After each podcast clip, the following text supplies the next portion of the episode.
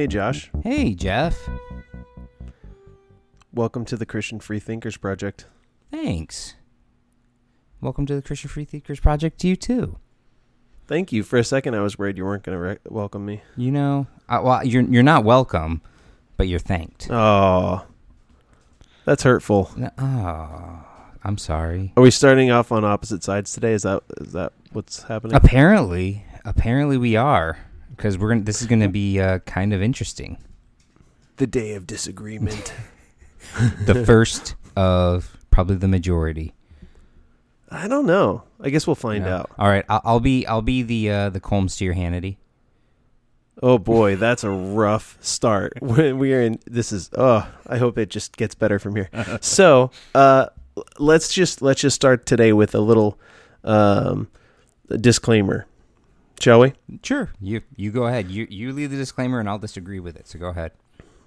All right, all right. Um, you you are going to be the Colmes to my Hannity. All right, that's fine. so uh, Hey, I'm paid. so I'm paid to be the your Colmes to your Hannity.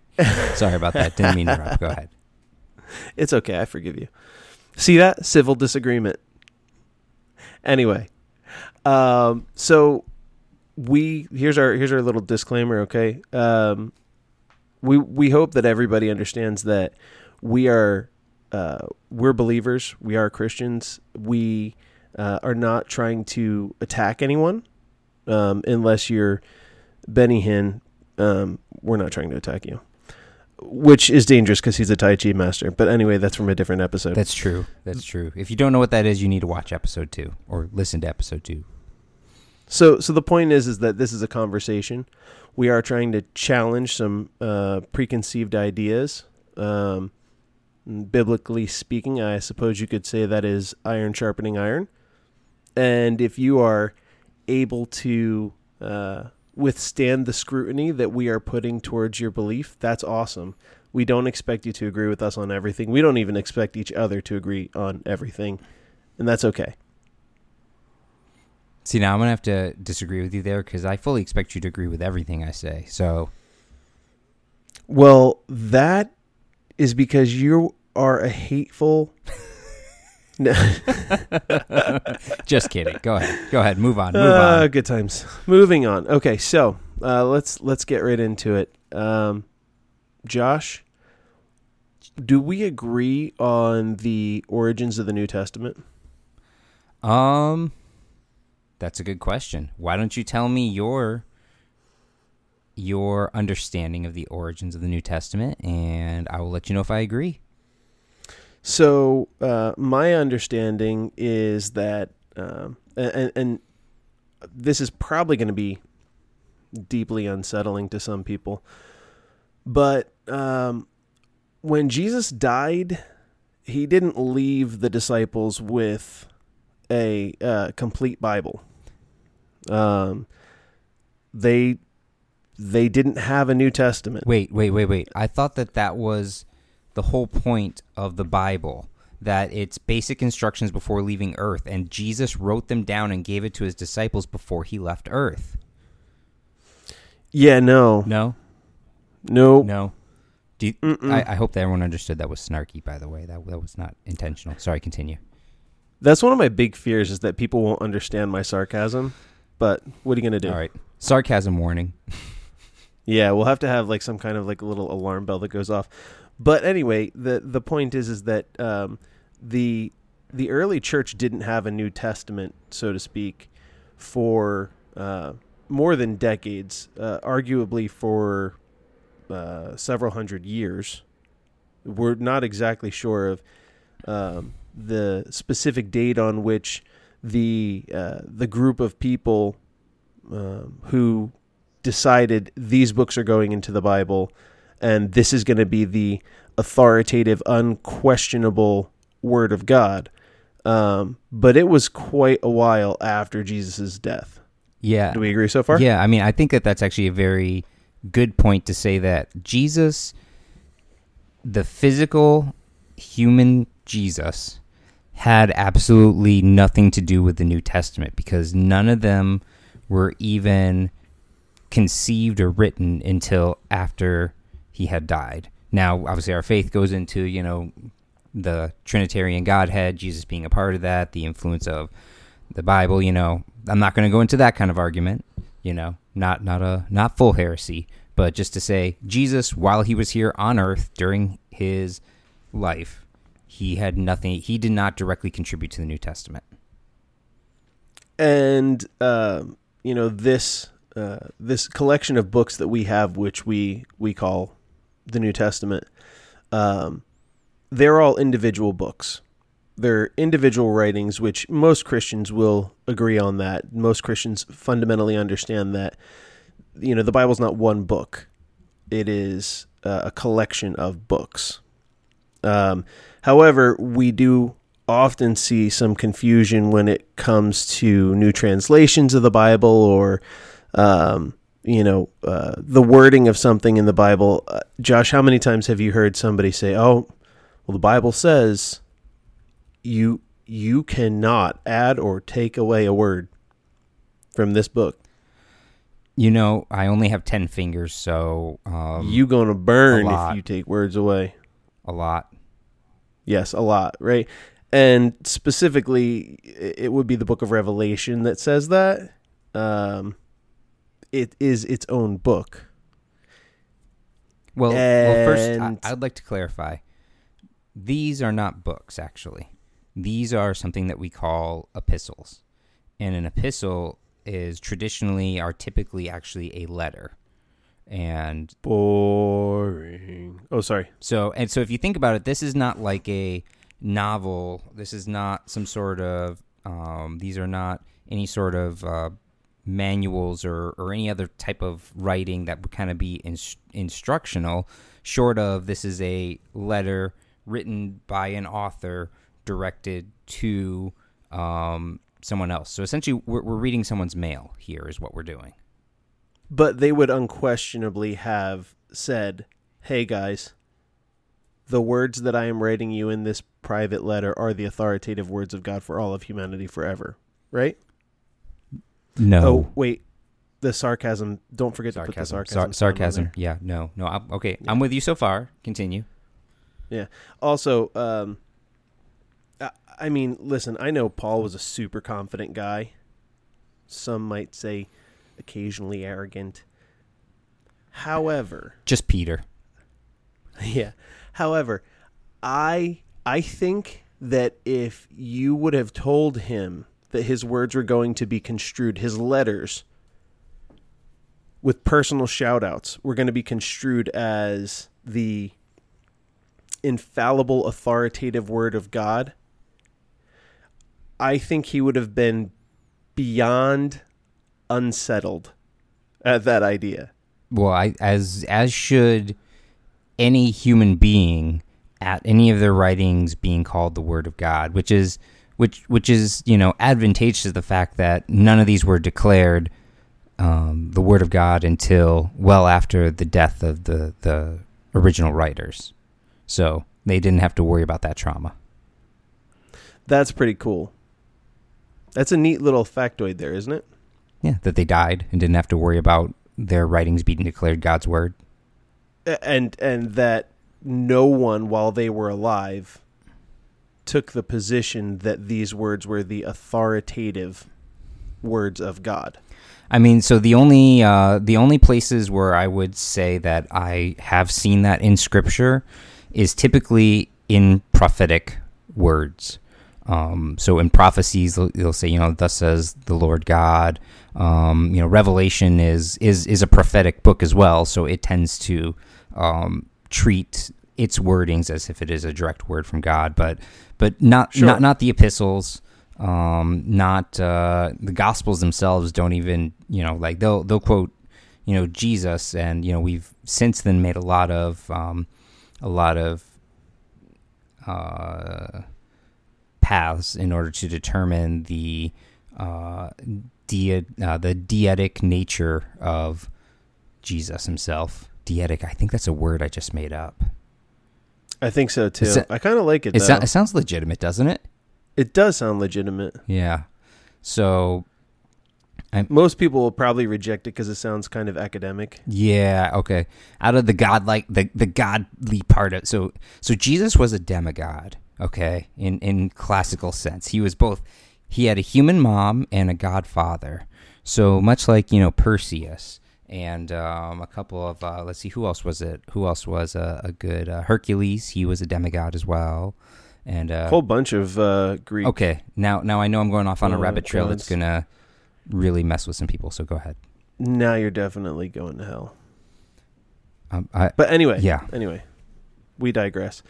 Um, the other really interesting thing that most people don't know or understand about the uh, the the background of their Bible was who it was that was involved in canonizing these books, right? So for um, for m- well over decades. Um, I don't know if we could say could we say centuries absolutely. before yeah before Roman uh, um, uh, acceptance. oh yeah, it would be it would be in the fifth century, so late 400 AD. So we're talking about we're talking about uh, you know for longer than our country has existed, the early Christian church existed without the New Testament and without any kind of uh, conception that um, you know that that those specific books were infallible. Now we definitely have uh, acceptance of a number of those books, but also other books were accepted, and uh, and even at the time of of canonization, other books were included, which weren't removed until the Reformation. Yeah, well, do you, do you want to go into that and talk about why that is the case? Well, uh, I think maybe we'll go deeper into that in a different episode, but at least just to acknowledge that basically the early Christian church was actually uh, uh, once it once it finally does become uh, you know integrated with Rome, and in the process, somewhere around the same point that we get the the Bible that we um, have today, give or take a few books that have since been chopped out, um, is the Roman Catholic Church. Um, yeah, yeah, I guess that would be fair to say. I mean, yeah. So the the Bible that was uh, the canon that was standardized in the in the fifth century, um, we can see it mostly alive today in uh, and you would see it in the Catholic Bible. Um, as well as in like the Eastern Orthodox, um, as well as probably the Coptic Church as well. Um, but yeah, definitely in the Reformation, which would be around the 1500s, good old good old Martin Luther decided to chop a few things out. and uh, you know, and that's a really interesting thing to think about um, in terms of uh, of us as evangelicals, and and I and and I want to make that point too. Josh and I both come from an evangelical background. We both grew up in uh, you know different forms of the evangelical church. Um, you know, so we're not coming at this from like uh, from the the background of we're we're super Jesus-y Catholics who you know are trying to to put you in your place uh, for not knowing who's your daddy, so to speak. Um, but but we uh, you know this is this is just reality. This is not. There are some things that we really don't have a good handle on uh, historically, Mm-hmm. and there are some things that we have a real good grasp on. And the the roots in the uh, the Catholic Church, that's pretty solid. So I feel like up to this point, you and I have agreed and probably really blown everybody's brain. Uh. So I want to I want to get into some therapeutic, uh, you know, um, build you back up stuff, and and this is the part where you might disagree. Okay, all right. I don't know. I'm I'm ready for Okay. it. Let's go. So, uh, considering the fact that I just challenged the uh, the very notion that the New Testament, as we have it, is authoritative and complete and the uh, infallible Word of God, which I know some people have already clicked off, and that's fine. Um, I'm going to say that there are some things that to me point very clearly to uh, the validity of our faith. And, you know, and I had this conversation uh, earlier today with my brother, you know, in terms of faith. He, uh, he said to me, well, you know, I think we disagree because I believe that there are some things that you just have to take on faith. And I, I said to him, no, we, we completely agree. It's just that there are some things that we may wish to take on faith because we don't want to think, but really there's plenty of information and evidence there, and we should use our brains and draw, like, you know, a logical conclusion. And then there are going to be some things that you must take on faith. Like, you know, for instance, the question of, uh, you know, well, whether you're a Christian or some other faith, or uh, somebody who believes that you know there is no God and uh, we came from the Big Bang and uh, and and that's where our universe came from, right?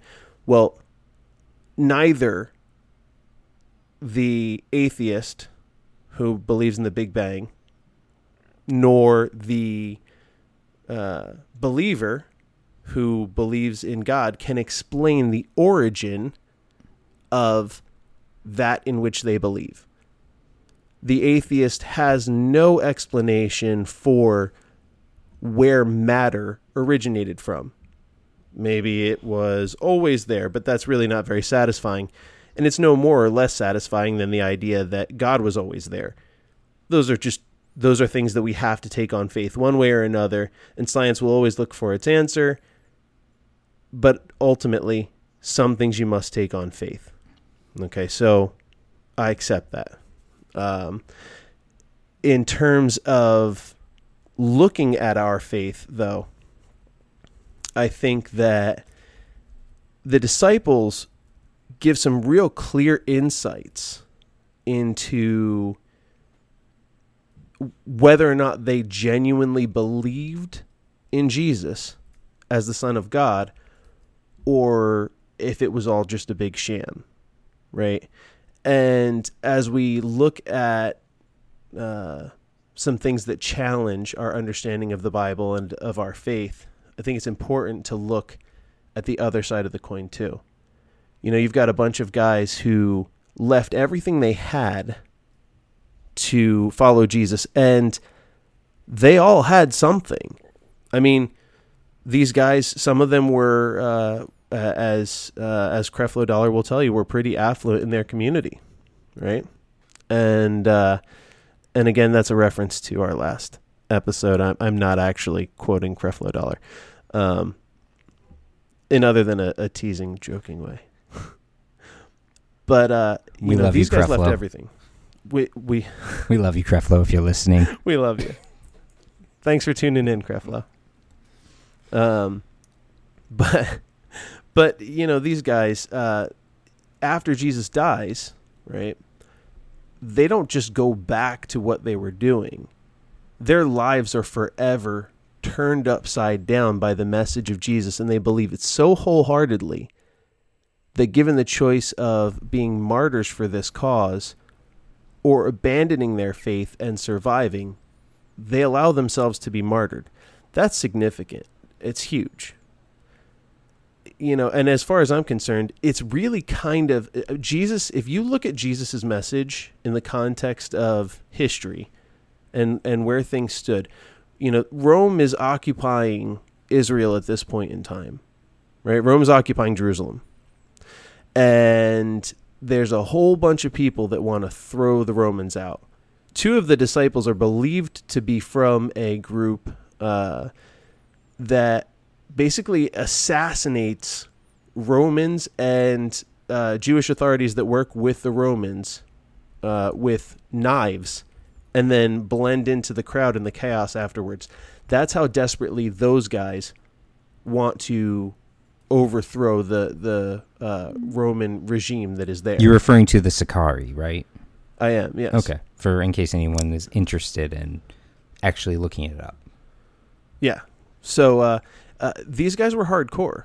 Um, you know, and so and one of these, one of those two was uh, was Peter, was believed to be uh, a member of the Sicarii, and Peter goes from that to Im- ultimately, although he has some bumps along the road. No, Peter was not one of the Sicarii.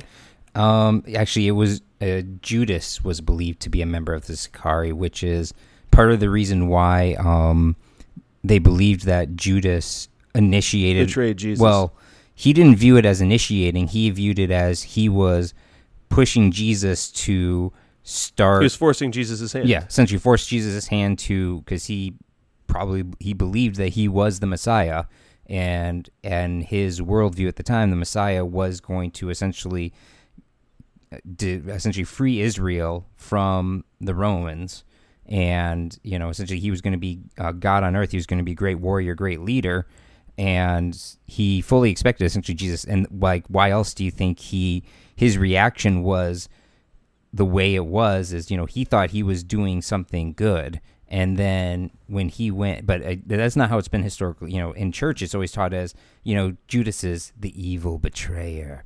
You know, it's it's kind of like, like he's like this like this shifty guy that for some reason Jesus kept around the entire time. I mean, if anything, Judas really really believed in Jesus. He just didn't know. He just believed in his idea of Jesus as opposed to who Jesus was trying to show himself as being. And, you know, uh, you can imagine that this is not something that they would necessarily have gone into detail in their writings because it would have been uh, a much more commonly understood thing at the time. Oh yeah, Uh, you know, so, but I do believe. I'm going to have to check. I believe Peter was also a Sicarii. There's two. There's definitely two disciples that they believe were members. I'm I'm not familiar Eh. with that. The only one I'm familiar with is Judas. but I but either way, what we can say is that uh, you know Jesus's message does just it doesn't make sense in the context. Human thinking, human logic. Jesus's message makes no sense. He's not trying to overthrow the uh, the ruler. He's not making a power grab. He's saying things like render unto Caesar what is Caesar's, right? He, respect the the governmental authority that is in place is what he was saying. But that th- eh, eh, th- eh. those are the things that that my evangelical church tells me to do. You know, they tell me to pay my taxes. You know, they tell me to you know to respect our police officers, to respect our military, to to respect and pray for our president because he is our president. Well, that last uh, oh, man, you're pushing me today. So so so with, with that being said, you know, like this that that's the exact lesson that that I've been taught. Now I can see how it's contrary for for the culture because as we talked about, like there was a very popular, um, you know, the Sicarii were only people who were essentially they were activists who believed it so heavily that they were essentially trying to act on and they were trying to essentially bring on the coming of the Messiah through a, a militant force. Um, but Right. it was a very popular theory among the other the religious leaders of the days, both the Sadducees and the Pharisees, that that is who the prophesied coming Messiah was going to what what they were going to do as well. They were going to free them of the evil Jewish ruling oppression. Um, and I think that hit like you said, like you had mentioned, it is very contrary to their perception, with being that you know this guy's gonna this guy if he's the Messiah he's gonna free us. And and he's telling me to to give to Caesar what is Caesar. Wait wait wait wait wait. What do you mean give to Caesar what is Caesar? I thought I thought we're supposed to say down with Caesar. What's going on here with this guy? Right, and, and and so in terms of how the evangelical church today handles that, right? I mean, we we do whatever leaders, especially political ones, right? And that was sort of the trouble that that you see in in uh, Jesus's time. Also, is you see a uh, a theocracy there, which of course is how. Uh, the Jews had always been. They always were a theocracy, a government that was uh, inter interwoven with their religion. Um, but political leaders tend to, um, you know, choose a position which is uh, convenient uh, to their goals, right? And so now, yes, of course, you know, respect our president because he's our president. Uh, but it wasn't, well, respect the king because he's the king, it was, you know, we are all endowed with certain unalienable rights, right? And so God was for us during the revolution in our efforts to overthrow a governmental authority. And now he is for us obeying our governmental authority because, well, that's just what's politically expedient. And I'm not arguing or advocating for the throw overthrow of our government. So you know, No, no, don't no, no. misread any of that. But but I, I, I do totally agree with uh, with that idea where um just uh, just side note being real here. Um, there's there's a friend of mine that uh, the other day I I was uh, saw him on Facebook and he's a friend from my you know historical evangelical days, and his Facebook posts um, essentially was calling for um, liberal protesters to call them treasons, and he was calling for them to be to be hung. well, that's reasonable. I mean, if you just think it through. And and part of oh, me Oh wait, is that's that's there's that sarcasm Yeah, button again. but- I, I I think people will eventually pick up on it. But that's that's that's the thing that like you know I'm I I so first of all I'll just say I am really happy with the country that I'm living in. I understand that if I was not living in most countries, I wouldn't even probably be able to have this conversation. Much less I For wouldn't sure. be able to. I probably wouldn't even been able to have the time or effort to be able to let my brain go this far to type have this thoughts. Honestly, I'd probably be too busy with something else. Um, you know, just trying to feed my family or whatever struggles that that's happening throughout the rest of the world. Um, but what I say, what I'm trying to tie this into is that the idea of um, you need to sit down and obey, and somebody who disagrees with you or stands up against the government is treasonous is to me so ironic when the origin of our nation is based upon a rebellion based upon a rebellion of a king who in the the Church of England essentially was God's presence on earth. He was the head of the Church of England. So essentially we were we were battling against God's authority on earth from a, from a particular, you know, Christian perspective. So, But but but sorry, I went We off on, on a tirade there. we Go ahead. we won. So America. did but did we win? I, I just think I think I think Britain's buying its time to get the empire back together. They still call us the colonies. Why not? It's true. It's true. All right. Side note. Okay. Sorry. So all done. Go ahead. That's okay. So, uh, but so in terms of the the political expediency, right? Jesus' message is the exact opposite of the politically expedient message.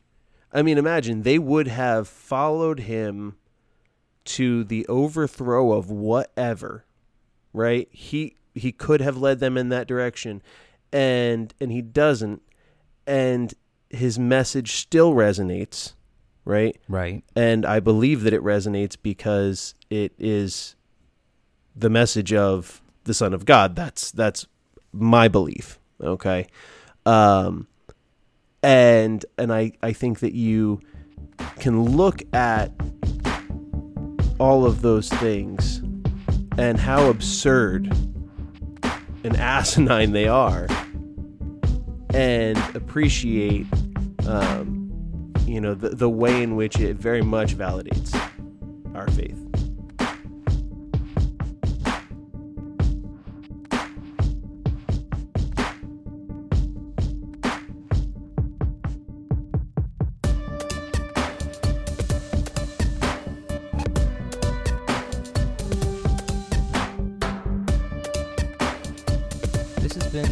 Project.